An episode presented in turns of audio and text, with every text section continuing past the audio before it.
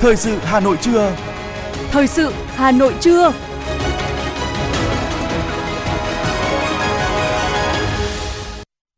Kính chào quý vị và các bạn. Bây giờ là chương trình thời sự của Đài Phát thanh Truyền hình Hà Nội, phát trực tiếp trên sóng phát thanh. Hôm nay thứ ba, ngày 28 tháng 2 năm 2023. Chương trình có những nội dung chính sau đây.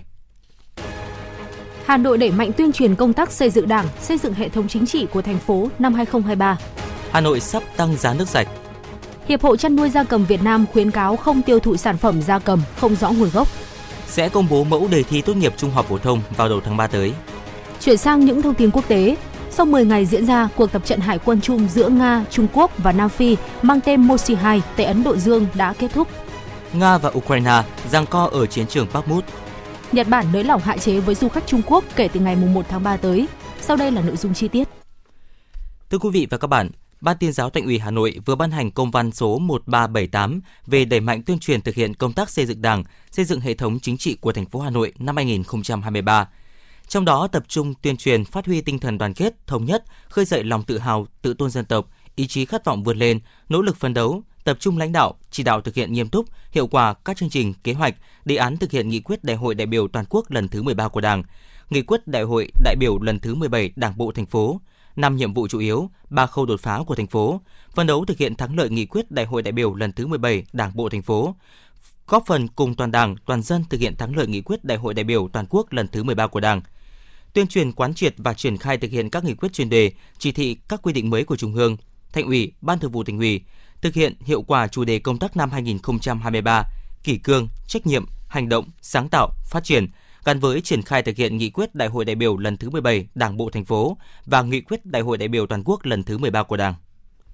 Thưa quý vị và các bạn, năm 2022, bên cạnh tính đồng bộ, trách nhiệm và hiệu quả, công tác xây dựng Đảng của thành phố Hà Nội tạo được điểm nhấn ấn tượng là có nhiều hoạt động đổi mới. Ở mỗi khâu, mỗi lĩnh vực của nhiệm vụ then chốt này, các cấp ủy Đảng đều cố gắng tìm tòi cách làm mới để nâng cao hiệu quả. Năm 2023 hứa hẹn có nhiều nội dung mới nữa được đưa vào thực hiện. Trong công tác tư tưởng tuyên giáo, bên cạnh kết quả chung ấn tượng, công tác xây dựng Đảng của thành phố Hà Nội có nhiều đổi mới như việc tổ chức hội thi trực tuyến kết hợp sân khấu hóa tìm hiểu nghị quyết số 15 ngày 5 tháng 5 năm 2022 của Bộ Chính trị khóa 13 về phương hướng nhiệm vụ phát triển thủ đô đến năm 2030, tầm nhìn đến năm 2045. Qua hội thi, nghị quyết đã nhanh chóng đi vào cuộc sống, Điểm mới nữa là Hà Nội triển khai đề án thí điểm thi tuyển các chức danh lãnh đạo, quản lý cấp phòng, ban hành một đề án, một quy định nhằm nâng cao chất lượng công tác đảng viên. Hà Nội còn đưa vào thực hiện phần mềm quản lý hồ sơ cán bộ diện ban thường vụ thành ủy quản lý, đặc biệt là phần mềm đánh giá cán bộ, công chức viên chức người lao động hàng tháng. Trong khi đó, công tác kiểm tra, giám sát, thi hành kỷ luật đảng tiếp tục được tăng cường. Ủy ban kiểm tra các cấp đã kết luận 65 tổ chức đảng và 196 đảng viên có vi phạm, phải thi hành kỷ luật 11 tổ chức đảng và 153 đảng viên. Điểm mới của công tác này là đã kịp thời công bố thông tin kết quả kiểm tra giám sát, qua đó góp phần cảnh báo gian đe mạnh. Công tác dân vận có nhiều đổi mới, cả về nội dung và phương thức hoạt động. Trong năm, toàn thành phố có hơn 9.600 mô hình dân vận khéo được đăng ký thực hiện. Công tác nội chính đã góp phần quan trọng đảm bảo an toàn tuyệt đối gần 2.000 sự kiện diễn ra trên địa bàn – Ban chỉ đạo thành ủy về phòng chống tham nhũng tiêu cực ngay sau khi thành lập đã trực tiếp theo dõi chỉ đạo 28 vụ việc, vụ án, chỉ đạo thực hiện tốt nhiệm vụ xử lý các vụ án do Trung ương ủy quyền, ủy thác cho thành phố. Đánh giá về kết quả công tác xây dựng đảng của thành phố trong năm vừa qua, Bí thư huyện ủy Thạch Thất Trần Đình Cảnh nhìn nhận các quy định của Ban Thường vụ Thành ủy về công tác luân chuyển cán bộ giúp cho việc thực hiện ở địa phương thuận lợi hơn. Đến nay, Thạch Thất đã luân chuyển đến Phó Chủ tịch cấp xã, Bí thư quận ủy Ba Đình Hoàng Minh Dũng Tiến thì cho rằng dù mới mẻ nhưng đến nay việc đánh giá cán bộ hàng tháng bằng phần mềm đã đi vào nền nếp, còn việc tổ chức thi tuyển các chức danh đã tạo không khí rất tốt trong đội ngũ cán bộ công chức. Về vấn đề này, trưởng ban tổ chức thành ủy Vũ Đức Bảo cho biết. Quy định này thì quy định rất rõ về cái việc xây dựng kế hoạch và tổ chức thực hiện kế hoạch công việc từng tháng, từng tuần trên cơ sở 17 cái biểu mẫu thống nhất đây chính là cái căn cứ quan trọng nhất để đánh giá cán bộ tránh được cái đánh giá theo cảm tính mà có định lượng chứ không định tính. Năm 2023, song song với yêu cầu tiếp tục đổi mới phương thức lãnh đạo của các cấp ủy Đảng đối với từng lĩnh vực trong công tác xây dựng Đảng, lãnh đạo Thành ủy Hà Nội đều có những lưu ý về nhiệm vụ cụ thể trên tinh thần đổi mới mạnh mẽ, trong đó, Bí thư Thành ủy Hà Nội Đinh Tiến Dũng yêu cầu các cấp ủy Đảng toàn thành phố phải giả soát kỹ những hạn chế tồn tại, tập trung xây dựng giải pháp khắc phục triệt để trong thời gian tới. Thành ủy chỉ đạo trong công tác tư tưởng tuyên giáo cần nâng cao chất lượng công tác dự báo và giải quyết các vấn đề truyền thông, đấu tranh chống quan điểm sai trái, âm mưu thủ đoạn chống phá của các thế lực thù địch, chủ động xây dựng chiến lược công tác tuyên giáo đến năm 2030, tầm nhìn 2045, chú trọng chuẩn bị tổng kết 40 năm công tác tuyên giáo thời kỳ đổi mới. Công tác tổ chức cán bộ cần tập trung củng cố xây dựng tổ chức cơ sở đảng, hệ thống chính trị cơ sở vững mạnh, đáp ứng yêu cầu nhiệm vụ, đặc biệt là nâng cao năng lực lãnh đạo, sức chiến đấu của cấp ủy xã phường thị trấn và chi bộ thôn tổ dân phố, hoàn thành tốt công tác bổ sung quy hoạch cán bộ nhiệm kỳ 2025-2030, 2026-2031 và nhiệm kỳ tiếp theo, triển khai công tác lấy phiếu tín nhiệm theo quy định, đưa vào vận hành phần mềm điều hành tác nghiệp quản lý đảng viên và phần mềm sổ tay đảng viên điện tử. Trong công tác nội chính phòng chống tham nhũng tiêu cực, các cấp ủy đảng và các cơ quan liên quan cần chủ động nắm tình hình, giữ vững an ninh chính trị, trật tự an toàn xã hội, tăng cường công tác lãnh đạo chỉ đạo hoạt động của các cơ quan tư pháp, nâng cao chất lượng hiệu quả công tác điều tra, truy tố, xét xử, thi hành án, nhất là đối với các vụ án tham nhũng, án kinh tế có dấu hiệu tham nhũng, các vụ án hình sự phức tạp dư luận xã hội quan tâm. Công tác dân vận được yêu cầu tiếp tục đổi mới nội dung, phương thức hoạt động gắn với tăng cường lãnh đạo, chỉ đạo, kiểm tra công tác dân vận của các cơ quan nhà nước, ra soát, điều chỉnh bổ sung và triển khai có hiệu quả chương trình phối hợp giữa ban dân vận, các cấp với chính quyền đồng cấp, các ban ngành, lực lượng vũ trang, phát huy vai trò nêu gương của đội ngũ cán bộ đảng viên, nhất là người đứng đầu.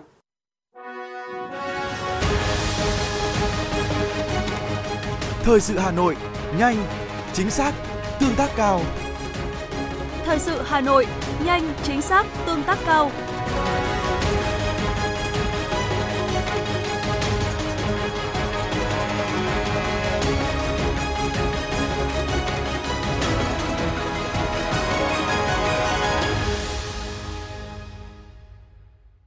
Tiếp tục là phần tin. Thưa quý vị, Ủy ban nhân dân thành phố Hà Nội ban hành kế hoạch số 53 về tuyên truyền, phổ biến pháp luật và xây dựng mô hình phong trào toàn dân tham gia phòng cháy chữa cháy và cứu nạn cứu hộ cho cộng đồng trên địa bàn thành phố Hà Nội.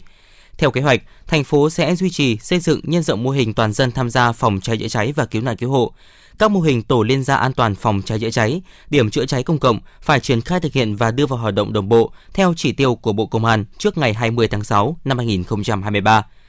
các mô hình khu trung cư, tập thể an toàn phòng cháy chữa cháy, cụm liên kết làng nghề an toàn phòng cháy chữa cháy, cụm liên kết an toàn phòng cháy chữa cháy trong khu cụm công nghiệp, cụm liên kết an toàn phòng cháy chữa cháy dừng triển khai, đưa vào hoạt động căn cứ vào tình hình thực tế của địa phương, hoàn thành trước ngày 15 tháng 12 năm 2023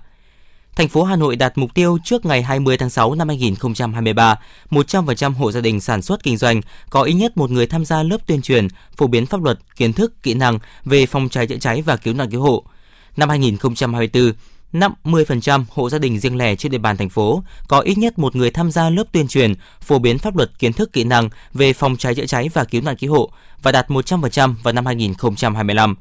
Ủy ban nhân dân thành phố Hà Nội giao công an thành phố là đơn vị thường trực phối hợp với các đơn vị liên quan giúp việc Ủy ban nhân dân thành phố trong việc hướng dẫn, theo dõi, đôn đốc các đơn vị triển khai thực hiện kế hoạch này. Định kỳ đột xuất tổng hợp báo cáo kết quả thực hiện theo quy định. Từ ngày 1 tháng 3 tới đây, Bộ Công an sẽ triển khai cấp hộ chiếu phổ thông có gắn chip điện tử cho công dân Việt Nam theo luật xuất cảnh, nhập cảnh của công dân Việt Nam. Cục xuất nhập cảnh cho biết, hộ chiếu gắn chip điện tử là điều kiện tiên quyết và là cơ sở để tự động hóa công tác kiểm soát cửa khẩu, tạo thuận lợi cho việc đi lại, xuất nhập cảnh giữa các nước. Người được cấp hộ chiếu gắn chip điện tử sẽ được phía nước ngoài ưu tiên khi xét duyệt cấp thị thực nhập cảnh. Hiện nay trên thế giới có trên 100 quốc gia và vùng lãnh thổ sử dụng hộ chiếu điện tử. Thông tư số 24 của Bộ Lao động Thương binh và Xã hội quy định việc bồi dưỡng bằng hiện vật đối với người lao động làm việc trong điều kiện có yếu tố nguy hiểm, yếu tố độc hại có hiệu lực từ ngày 1 tháng 3 năm 2023. Mức bồi dưỡng bằng hiện vật được tính theo định suất hàng ngày và có giá trị bằng tiền như sau. Mức 1, 13.000 đồng, tăng 3.000 đồng. Mức 2, 20.000 đồng, tăng 5.000 đồng. Mức 3, 26.000 đồng, tăng 6.000 đồng. Mức 4, 32.000 đồng, tăng 7.000 đồng. Thông tư nêu rõ, việc tổ chức bồi dưỡng bằng hiện vật phải thực hiện trong ca, ngày làm việc, đảm bảo thuận tiện, an toàn, vệ sinh thực phẩm. Thưa quý vị và các bạn, theo báo cáo của Tổng Liên đoàn Lao động Việt Nam, đến thời điểm cuối năm 2022, tổng số tiền chậm đóng bảo hiểm xã hội, bảo hiểm y tế, bảo hiểm thất nghiệp khoảng hơn 22.000 tỷ đồng. tương ứng trên 5% tổng số phải thu. Đặc biệt, hiện có khoảng 3.200 tỷ đồng chậm đóng bảo hiểm xã hội của gần 30.000 đơn vị doanh nghiệp phá sản, giải thể hoặc có chủ thể là người nước ngoài bỏ trốn. Khoản tiền này rất khó thu hồi, làm ảnh hưởng đến quyền lợi của hơn 200.000 người lao động. Phản ánh của phóng viên Thành Duyên. Suốt 4 năm, kể từ năm 2019, 190 người lao động của công ty cổ phần dệt 19 tháng 5 bị công ty nợ bảo hiểm xã hội. Sự việc chỉ được phát hiện khi có công nhân ốm nằm viện. Anh Nguyễn Dương Dự làm việc cho công ty này từ năm 2018 đến năm 2021 cho biết. Mình à, vào làm công ty cổ phần dệt 19 tháng 5 từ tháng 10 năm 2018 đến à, tháng 5 năm 2021 thì mình nghỉ việc. Nhưng mà công ty không đóng cho mình một tí bảo hiểm nào. Thời gian vừa rồi mình gọi điện cho phòng hành chính nhân sự, người ta bảo là cái là chưa đóng. Nên mình sau đó là năm 2021 thì mình đi xin đi làm một công ty khác nhờ gọi điện để đòi cái, cái bảo hiểm để mình chốt của công ty sau này này trả cho mình quyển sổ bảo hiểm là đóng cho mình 2 tháng bảo hiểm của năm 2018. Cùng chung hoàn cảnh, chị gái của anh Dự cũng làm việc cho công ty dệt 19 tháng 5 và chỉ phát hiện công ty nợ bảo hiểm xã hội khi chị nằm viện. Anh Dự cho biết thêm. Chị gái của mình cũng làm ở công ty này. Tháng 7 năm 22 thì là đi làm về bà bị tai nạn thì vào bệnh viện mang cái thẻ bảo hiểm y tế vào quét mã vạch thì bác sĩ ở bệnh viện đa khoa Hà Nội Đồng Văn người ta bảo là công ty không đóng bảo hiểm y tế cho công nhân cho nên vậy là cái bảo hiểm đấy là không có tác dụng mà chị mình phải khám chữa bệnh tự nguyện gọi phòng hành chính nhân sự công ty bảo là do công ty lợ bảo hiểm cho nên không không đóng được. Trước thực tế bị công ty nợ động bảo hiểm xã hội, tiền lương kéo dài, mới đây tập thể người lao động tại công ty này đã nộp đơn khởi kiện lần thứ ba đối với ông Đỗ Văn Minh, Tổng Giám đốc Công ty Cổ phần Dệt 19 tháng 5 Hà Nội, chi nhánh tại Hà Nam, trụ sở tại số 203 Nguyễn Huy tưởng quận Thanh Xuân, Hà Nội. Tuy nhiên, đến nay vẫn chưa được giải quyết. Thống kê của ngành bảo hiểm xã hội Việt Nam cho thấy, giai đoạn từ năm 2018 đến năm 2022, cơ quan bảo hiểm xã hội kiến nghị khởi tố 382 vụ trốn đóng bảo hiểm xã hội nhưng chưa vụ nào bị xử lý. Trong đó 186 vụ bị cơ quan điều tra xác định không khởi tố vì chưa đủ yếu tố cấu thành tội phạm. Ông Lê Đình Quảng, Phó ban Ban Chính sách Pháp luật, Tổng Liên đoàn Lao động Việt Nam cho biết, khi doanh nghiệp trốn đóng chậm đóng bảo hiểm xã hội thì người lao động sẽ rơi vào hoàn cảnh rất khó khăn bởi họ không chốt được sổ bảo hiểm xã hội kể cả khi đã chuyển đến làm việc ở nơi khác. Đặc biệt, rất nhiều quyền lợi của người lao động bị ảnh hưởng như không được hưởng chế độ bảo hiểm y tế khi đi khám chữa bệnh, bị cắt giảm các chế độ phúc lợi. Nguyên nhân là do chưa có cơ sở pháp lý về nguồn lực cho việc xử lý, chưa có số liệu chi tiết đảm bảo cho việc thực hiện xử lý khi có nguồn lực. Trước tình hình quyền lợi của hơn 200.000 người lao động bị ảnh hưởng nghiêm trọng và có tác động xấu đến niềm tin của người lao động về chính sách an sinh xã hội, Tổng Liên đoàn Lao động Việt Nam đã kiến nghị chính phủ xem xét đề xuất và trình Quốc hội ban hành cơ chế đặc thù giải quyết quyền lợi cho người lao động ở các doanh nghiệp phá sản, giải thể, có chủ bỏ trốn còn chậm đóng tiền bảo hiểm xã hội, nhưng còn rất nhiều vướng mắc liên quan đến cơ chế chính sách. Theo ông Lê Đình Quảng, về lâu dài cần phải sửa luật bảo hiểm xã hội, tăng cường các chế tài đủ mạnh cho hành vi trốn chậm đóng bảo hiểm xã hội. Sửa đổi cái hệ thống pháp luật về an sinh xã hội, nhất là cái bảo hiểm xã hội, bảo hiểm y tế, bảo hiểm thất nghiệp. Trong đó phải chú trọng tăng cái tính công khai minh bạch, tăng cái chế tài trừng phạt để đảm bảo cái tính răn đe. Và thứ ba là phải tăng cái trách nhiệm của các cái cơ quan quản lý về bảo hiểm xã hội không để cái tình trạng là doanh nghiệp mà chậm nợ lâu rồi trong thực thi cũng phải tăng cường trách nhiệm của các cái cơ quan có trách nhiệm. Bộ luật hình sự chúng ta đã quy định về cái tội quan đến trốn đóng rồi chậm đóng nhưng mà hầu như là chưa xử lý được thì cái đấy là cũng phải phải xem xét lại. Mới đây, Bảo hiểm xã hội Việt Nam đã gửi công văn đề nghị Bộ Lao động Thương binh và Xã hội có giải pháp phối hợp chặt chẽ với công an, kiên quyết xử lý những đơn vị cố tình vi phạm chính sách bảo hiểm xã hội nhằm đảm bảo quyền lợi an sinh chính đáng cho người lao động. Tuy nhiên, đây cũng chỉ là giải pháp trước mắt. Người lao động khi thấy quyền lợi của mình bị ảnh hưởng thì cần mạnh dạn khiếu nại đến cơ quan quản lý lao động địa phương theo hướng dẫn của cơ quan bảo hiểm xã hội.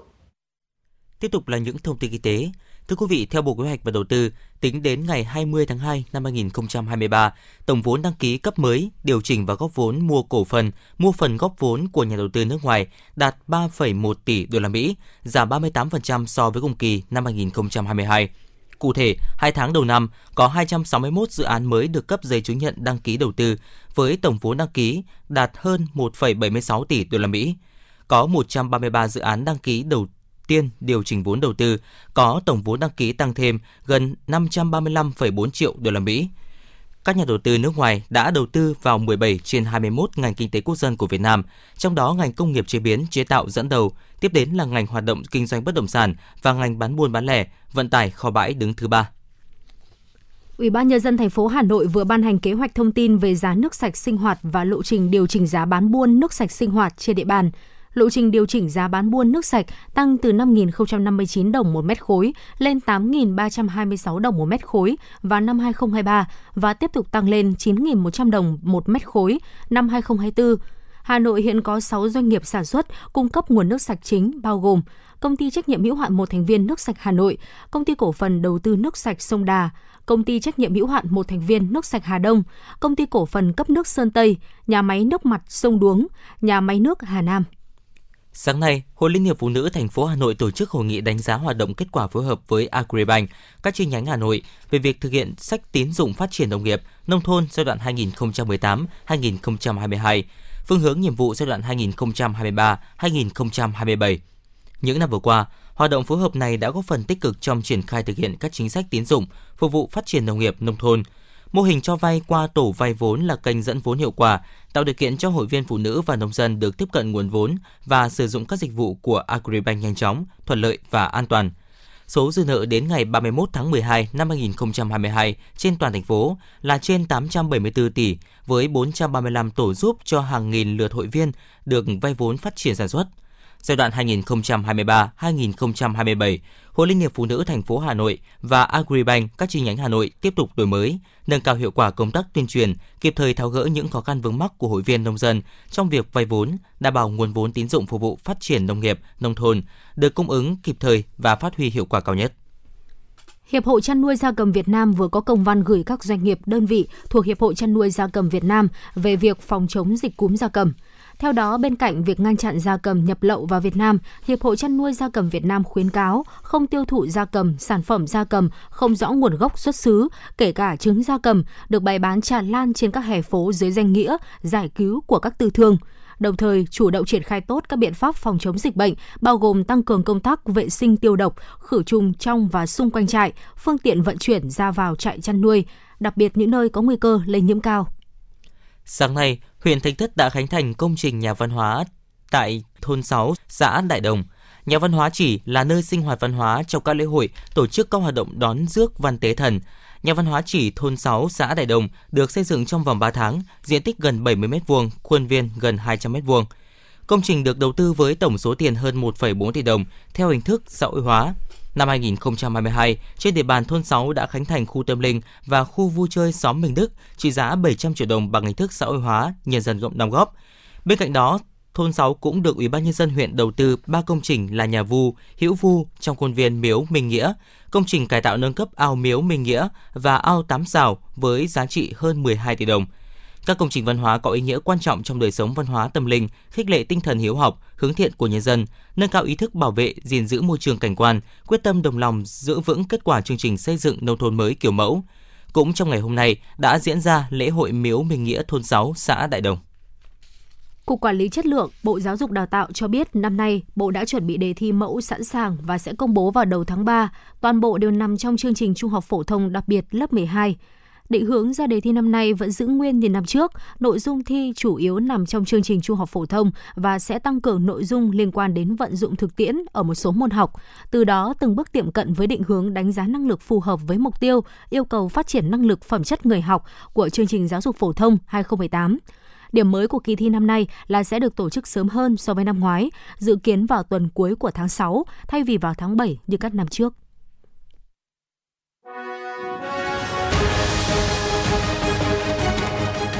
FM 90 cập nhật trên mọi cung đường. FM 90 cập nhật trên mọi cung đường.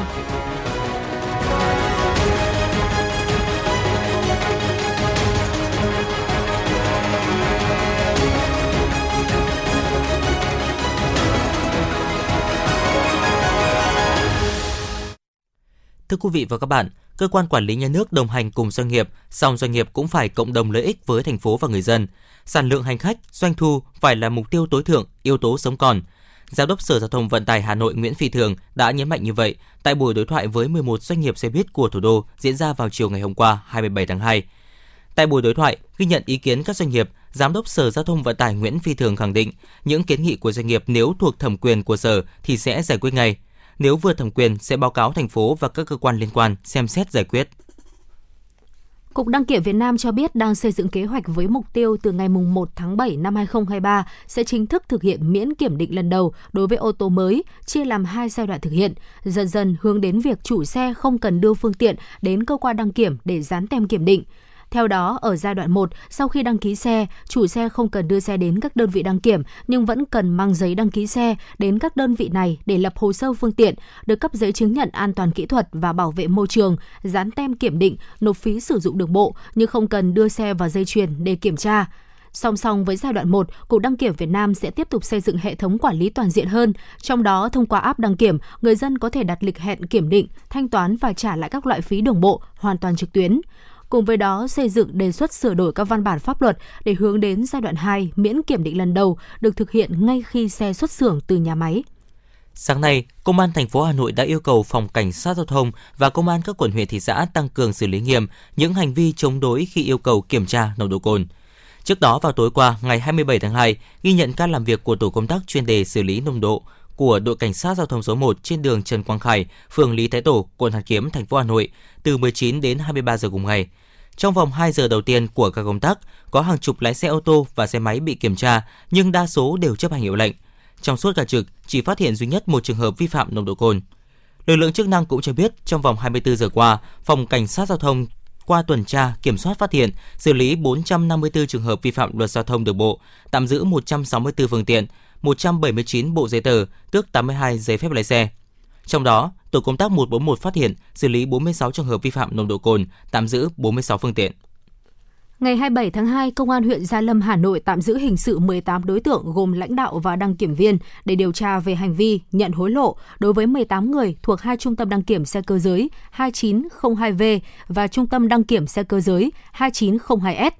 Trước đó, từ tin báo tố giác tội phạm, phản ánh của người dân và qua công tác nghiệp vụ, Công an huyện Gia Lâm phát giác dấu hiệu vi phạm pháp luật tại hai trung tâm đăng kiểm xe cơ giới, gồm Trung tâm đăng kiểm xe cơ giới 2902V ở xã Phú Thị và Trung tâm đăng kiểm xe cơ giới 2902S ở thị trấn Yên Viên. Căn cứ tài liệu, chứng cứ thu thập, trong các ngày 24 và 25 tháng 2, Công an huyện Gia Lâm phối hợp với Phòng Cảnh sát Hình sự, Công an thành phố Hà Nội đã thực hiện lệnh khám xét đối với hai trung tâm đăng kiểm nêu trên để điều tra về dấu hiệu nhận hối lộ của lãnh đạo trung tâm và các đăng kiểm viên. Ngày 27 tháng 2, cơ quan cảnh sát điều tra công an tỉnh Hưng Yên cho biết đã ra quyết định khởi tố vụ án hình sự, khởi tố bị can đối với 8 bị can trong vụ án lạm quyền trong khi thi hành công vụ xảy ra từ năm 2003 đến năm 2007 tại xã Dị Sử, huyện Mỹ Hào, nay là phường Dị Sử, thị xã Mỹ Hào. Hiện tại cơ quan cảnh sát điều tra công an tỉnh Hưng Yên đang tiếp tục điều tra, mở rộng vụ án để xử lý theo quy định của pháp luật.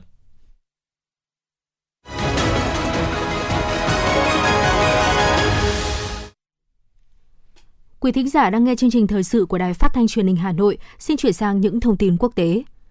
Thưa quý vị, sau 10 ngày diễn ra, cuộc tập trận hải quân chung giữa Nga, Trung Quốc và Nam Phi mang tên Mosi 2 tại Ấn Độ Dương đã kết thúc ngày hôm qua 27 tháng 2. Theo Bộ Quốc phòng Nga, Hải quân ba nước đã thành lập lực lượng đặc nhiệm hải quân đa quốc gia để tiến hành diễn tập giải cứu con tin, thực hiện chiến dịch cứu hộ trên biển. Bộ Quốc phòng Nam Phi nhấn mạnh, Mosi 2 chính là nền tảng để ba nước trao đổi kiến thức quân sự, kỹ năng và kinh nghiệm tác chiến. Đây đã là lần thứ hai Nga, Trung Quốc và Nam Phi tiến hành tập trận hải quân chung.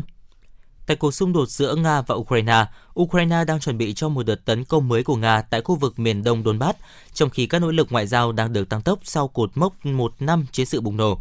Cả hai bên đều đã tung ra vào chiến trường này nhiều lực lượng nhưng thế trận vẫn chưa ngã ngũ.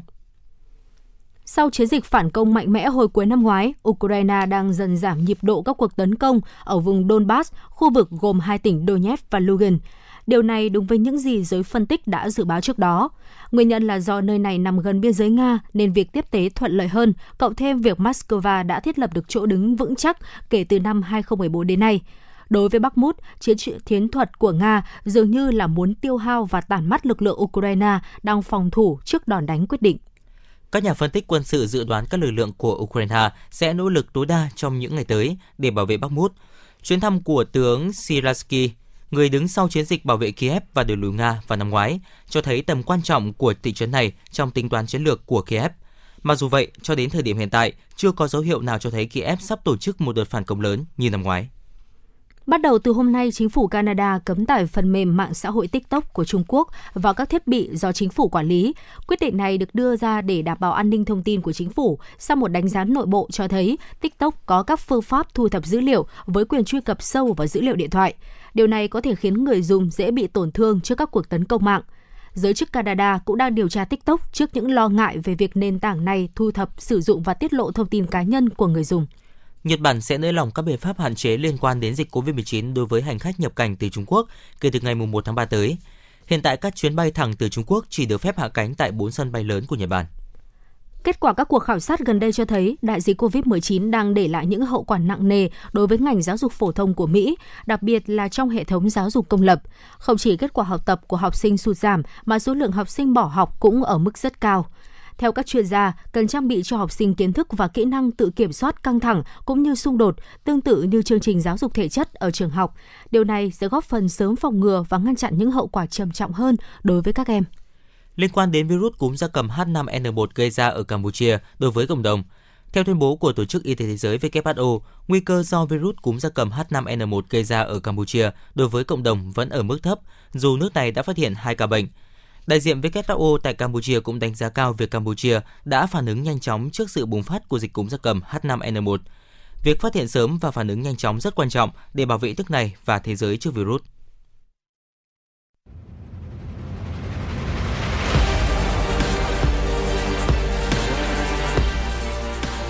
Bản tin thể thao Bản tin thể thao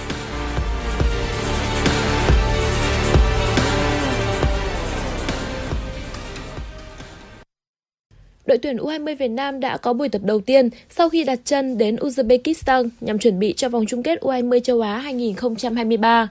Trong buổi tập kéo dài đúng một tiếng rưỡi đồng hồ, huấn luyện viên Hoàng Anh Tuấn yêu cầu các cầu thủ thực hành lại các pha tổ chức triển khai bóng tấn công cũng như phòng ngự khi chia đôi đội hình thi đấu với một bên là đội hình chính. Bên cạnh thời tiết, một trở ngại nữa trong buổi tập của U20 Việt Nam là chất lượng mặt sân không thật sự đảm bảo. Chính vì vậy, ban huấn luyện yêu cầu các cầu thủ phải hết sức cẩn thận trong các pha di chuyển cũng như va chạm khi tranh chấp để phòng tránh chấn thương. Theo kế hoạch, trong ngày hôm nay, các trợ lý sẽ tổ chức họp kỹ thuật, trong khi huấn luyện viên trưởng Hoàng Anh Tuấn sẽ tham gia buổi họp báo trước trận gia quân gặp U20 Australia vào lúc 17 giờ ngày mai, ngày 1 tháng 3. Vừa qua, Kylian Mbappe và Karim Benzema, siêu sao 36 tuổi Lionel Messi lần thứ hai giành giải The Best của FIFA. FIFA chọn đề cử The Best 2022 dựa theo thành tích từ ngày 8 tháng 8 năm 2021 đến ngày 18 tháng 12 năm 2022. Trong giai đoạn này, Messi ghi 45 bàn và kiến tạo 34 lần trong 74 trận. Vô địch World Cup và siêu cúp liên lục địa cùng Argentina, Ligue 1 và siêu cúp Pháp cùng Paris Saint-Germain. Đồng thời vô địch World Cup đây đã là lần thứ 7 trong sự nghiệp, Lionel Messi giành danh hiệu cầu thủ nam xuất sắc nhất năm do FIFA bình chọn, nhiều nhất trong lịch sử nếu gộp cả 3 phiên bản giải thưởng của FIFA. Nếu tính riêng FIFA The Best, đây là lần thứ hai Messi nhận giải thưởng, ngang bằng với thành tích của Cristiano Ronaldo và Robert Lewandowski. Bên cạnh Messi, nhà vô địch World Cup 2022 còn áp đảo các hạng mục bình chọn khi huấn luyện viên Lionel Scaloni và thủ môn Emiliano Martinez cũng lần lượt được sướng tên. Huấn luyện viên Scaloni vượt qua Carlo Ancelotti và Pep Guardiola trong cuộc bình chọn huấn luyện viên hay nhất. Trong khi thủ thành Martinez vượt qua Thibaut Courtois và Justin Bonu để giành giải thủ môn hay nhất sau khi đoạt găng tay vàng World Cup. Ở giải thưởng nữ, tiền vệ Alexia Putellas lần thứ hai liên tiếp giành giải The Best với màn trình diễn ấn tượng trong màu áo của Barcelona và Tây Ban Nha. Huấn luyện viên nữ xuất sắc là Sarina Wiesman của tuyển Anh, còn Mary Esprat giành giải thủ môn nữ hay nhất. Dự báo thời tiết khu vực trung tâm thành phố Hà Nội chiều và tối ngày 28 tháng 2. Thời tiết chiều nắng, tối không mưa, gió nhẹ, nhiệt độ từ 18 đến 23 độ C. Quý vị và các bạn vừa nghe chương trình thời sự của Đài Phát thanh Truyền hình Hà Nội. Chỉ đạo nội dung Nguyễn Kim Khiêm, chỉ đạo sản xuất Nguyễn Tiến Dũng, tổ chức sản xuất Trà Y, chương trình do biên tập viên Nguyễn Hằng, phát thanh viên Quang Minh Phương Nga cùng kỹ thuật viên Duy Anh thực hiện. Thân mến chào tạm biệt.